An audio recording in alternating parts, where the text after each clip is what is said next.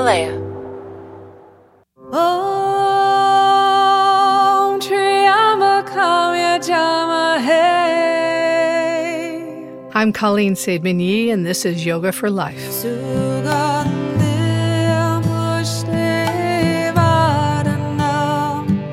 There's an underlying belief that somehow we aren't enough, that we are unworthy, frauds, and losers. In Yoga for Life, we will uncover these self imposed limitations that are keeping us from contentment and freedom.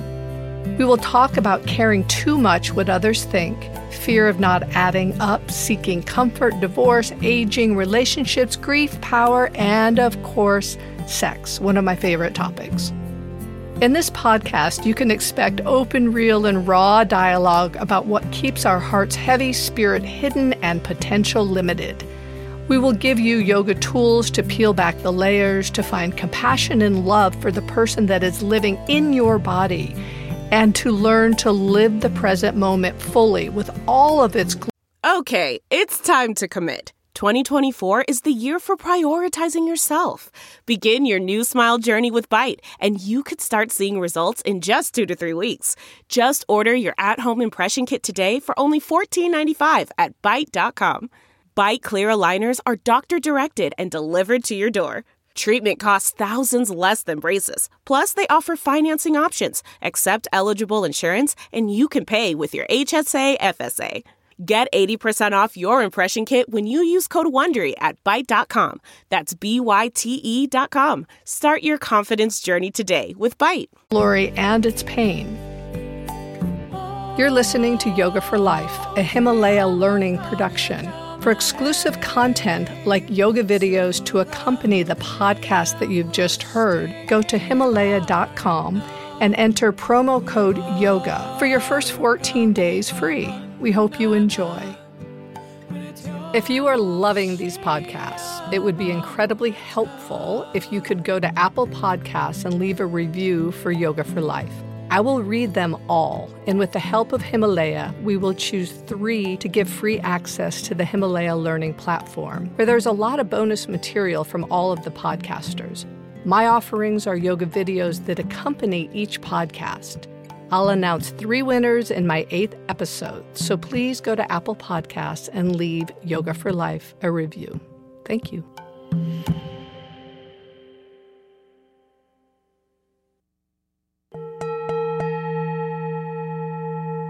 Every week, we will clear the slate and begin each podcast with a short meditation. You don't have to know how to meditate, you just sit.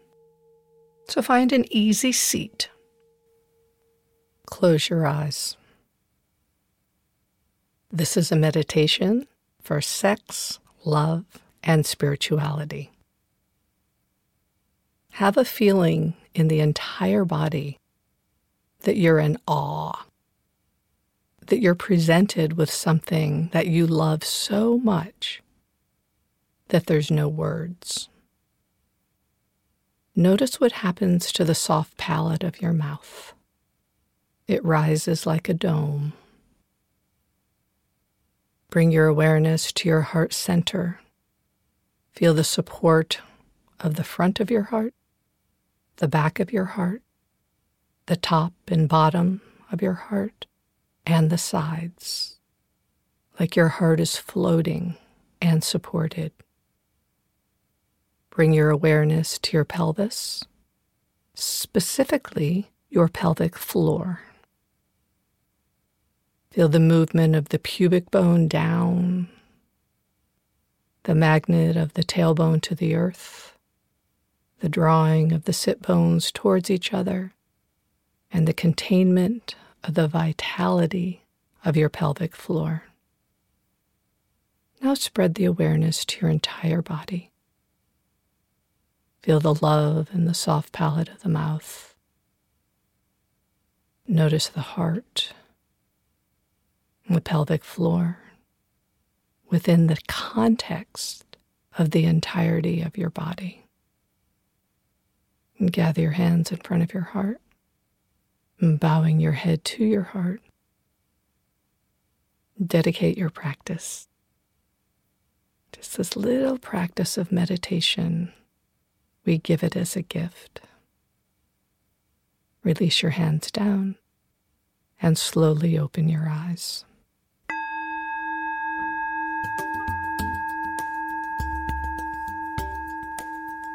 Welcome. I'm Colleen Saidman Yee, and this is Yoga for Life, a podcast where nothing is off the table and all leads to the awareness that we are enough. Today, we're having a conversation with Rodney Yee about sex, love, and spirituality.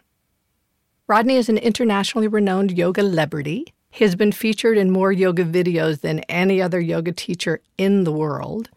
His passion is philosophy and the workings of this human body. His main achievement, however, is that he has put up with me for the last 17 years. I introduce you to my husband, Rodney Yee, a man that I spend 24 hours a day with. We are in love, we have a lot of sex, and we are constantly in the search for the meaning of spirituality. Hey, baby, thanks for being here. Hey, sweetheart, I think you've said it all. it's really nice to be able to be in the same room. I haven't had this opportunity on these podcasts yet because of the social distancing. no mask today. so, anyway, let's just dive right in. You were instrumental in naming this episode. How do you see that these three subjects inform one another or even belong under the same heading, the same category? First of all, let's talk about energy. I remember when I was a teenage boy, all of a sudden the sexual energy took over like a tidal wave, and it became, in some ways, almost unbearable. It took over my life. And as I realize aspects of love and aspects of spirituality, I realize the study of both and the cultivation of both depend on a great deal of energy. So one might say the seed of the sexual energy should be cultivated into love, and that spectrum of love should eventually skyrocket into the world of spirituality. So, are you saying that sex comes first? Not really. You might want to say, if it's not too much, that it's a trinity here, and that one doesn't necessarily precede the first. Though I feel in the natural life, maybe we actually feel that spiritual love first from our mother. We have this amazing unconditional love, which I would say is the highest spectrum. Self love is somewhere in the middle spectrum of love. And then this whole world of spirituality, maybe we were born from that. So it's very hard to tell what comes first, the chicken or the egg. But as I follow my own life, I sort of sense that there is a feeling of some progression. For my own life to work towards the pinnacle of understanding my soul and my spirit. But that all started with sex. You understand that, right? the mother's love started with sex. That's a very good point. And, you know, I think that uh, sex has the full spectrum also. So, obviously, even in the study of tantric yoga, you're using that energy of sex in a way that's going to really bring the full cultivation of spirituality. These are mysteries, all of them. Where does spirituality come in? Is the moment after orgasm a spiritual moment because there is that momentary feeling of contentment or the place where there is nothing missing? Is that maybe a moment of enlightenment? Well, it's funny because one of your teachers, Sharon Gannon, which you quote all the time, says that yoga is the state of nothing missing. And so I want to reiterate that, what you just said. I have to say, in my life, the time that that feels the most real is the moment after orgasm. And I have to say, that moment shows me in some ways another dimension that is not lacking. So, is there another way to come to this state? Or is there a way to prolong that state? So, in some sense, that becomes the foundation for my reality. So that was really sex to spirituality. And when my mother had the talk with us, she would tell us that sex was fun. It's not bad, but it needs to be with the right person. And that right person is somebody that you love. And even more importantly, someone that loves you. So, what are your thoughts about sex and love? Are they mutually exclusive? This is a wonderful idea. I feel like in my life, I've had to figure out the dimensions of love and sexuality. And I think it's very confusing at first, to be honest. I think lust and sexuality is so powerful that one might confuse it for at least an aspect of love. I believe when love becomes more selfless and more about the general well being of all beings, then I do believe that you're in some ways traversing the world of love and understanding the different components. And again, this is not necessarily a ladder in which you climb. I think it's important to visit all the different aspects of love and express that. I think we're meant to express ourselves fully for me, I really wish that people really enjoy their sex life and really have an abundance in that world so that they have full enjoyment of their body. And so they cultivate that enjoyment also into a feeling that they have abundance of energy for other things, such as selfless love. That in fact, they can give up this self centeredness and come into a state where love maybe is not just the answer, love is everything. So, in some ways, sex belongs to the umbrella of love.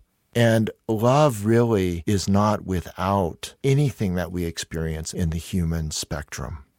So, would you say that romantic love might be training wheels for that universal selfless love? Well, again, I hate to put it in such a linear fashion because sometimes I think maybe even children feel more the spiritual aspects of love because they actually have no sense of self yet. So I think in some ways the spiritual pot actually may come first. And then you fill it up with things that you may get confused of like, is this what love is? And in fact, it's a return maybe back to that selflessness and that place where you actually don't exist as a separate entity.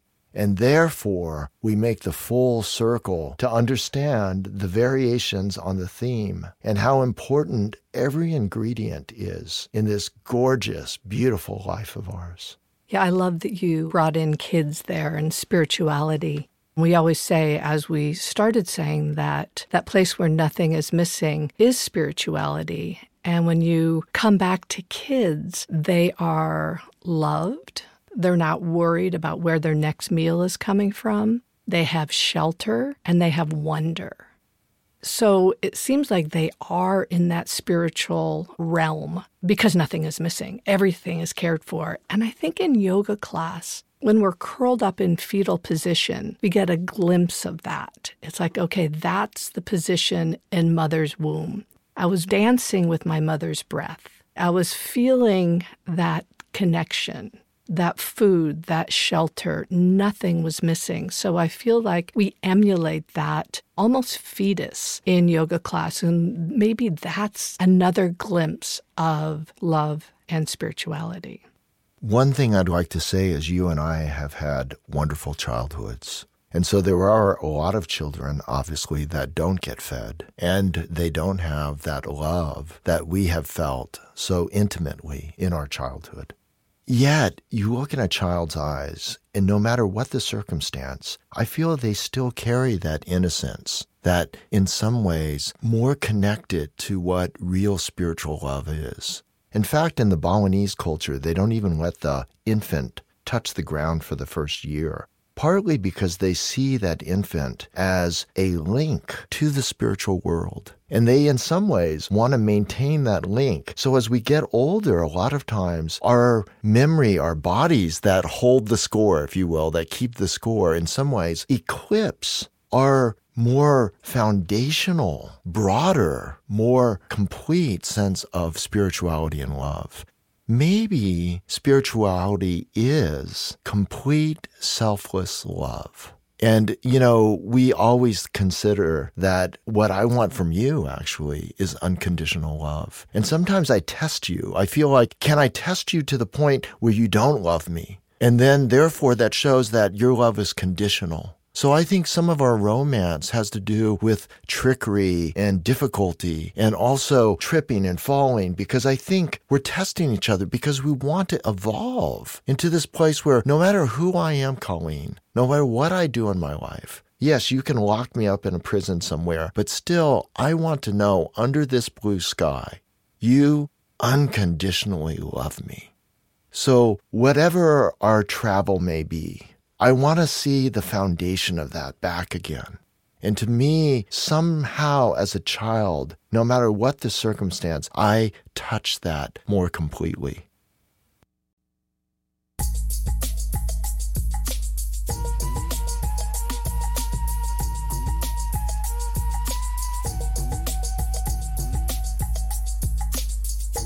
Do you think that unconditional love for another human being is A, possible, and B, even approachable if you don't have that unconditional love for yourself. Self love is interesting, and you might have caught during the very first thing I said. I said maybe self love is in the middle of the spectrum. And again, I don't want to consider that this is a ladder. But I want to consider that all of the elements are important. For instance, when you make soup, maybe there is a progression of what you put in the pot first.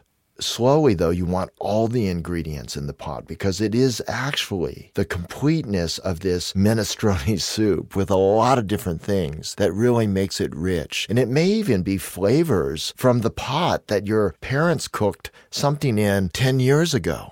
And so, in some ways, maybe this residue of love is a recapitulation of thousands and millions of lifetimes thrown into the pot of the body of now. And maybe still that, that completeness has to do with experiencing every little atom of love as it is, unadulterated, unjudged, and completely flat out real. Yeah, a lot of the great sages that we study don't necessarily have romantic love and they have taken a vow of brahmacharya, which is sexual containment or celibacy, but they're deep into the spirituality. I know one of our favorite yoga stories is this man is thinking that he's reached these heights of spirituality and he walks miles and knocks on the guru's door and says, I'm seeing visions. I think I'm enlightened. You know, I've been in my cave meditating for years. And the guru says, Go back and be a householder. That's the only way that you're going to understand the struggles in order to find this kind of spirituality. Sitting in a cave is easy. Being a householder is where the real work is. You know, it's funny. I think we all come into this life with completely different set of experiences. And I believe that some people need to go back and be a householder. And I think maybe some people born into this life have already done that. And so maybe they actually can be an honest monk and what I mean by honest, I mean that, you know, when you talk about sexual power and prowess, I think when that is repressed at all, it comes out, unfortunately, like we've seen with monks they're actually not celibate and they're actually destroying their vows and they're also interrupting people's lives with lies and dishonesty. But that is a repression. And I think that we have to be very careful with sexual energy, that it gets expressed in a healthy way. And when I mean healthy, there's as little injury as possible to the world from you exploring your sexuality. Someone who is addicted to sex, sex can very well be an addiction, a craving, a thinking that somehow I'm going to finally get comfort if I can, instead of take this drink, find some unknown person just to have sex with. Maybe that's a searching for spirituality. Maybe that's just this craving for love. Maybe that's violence and harmful to your own body. Let's go back to the moment I told you about after orgasm. It's an amazing state of being. And I myself crave that state of being because I'm in pain and I'm suffering most of the time. Not that that's the over covering of everything that I experience, but there is definitely some insidious difficulty in my life. And when that's gone, I mean, the feeling is so magnificent. So why wouldn't I try to be addicted to that feeling? I'm naturally going to be addicted to that. The question then is, does that addiction destroy other things so completely that I can't actually continue to strive for that feeling? Is that striving for that feeling actually more of the intense suffering?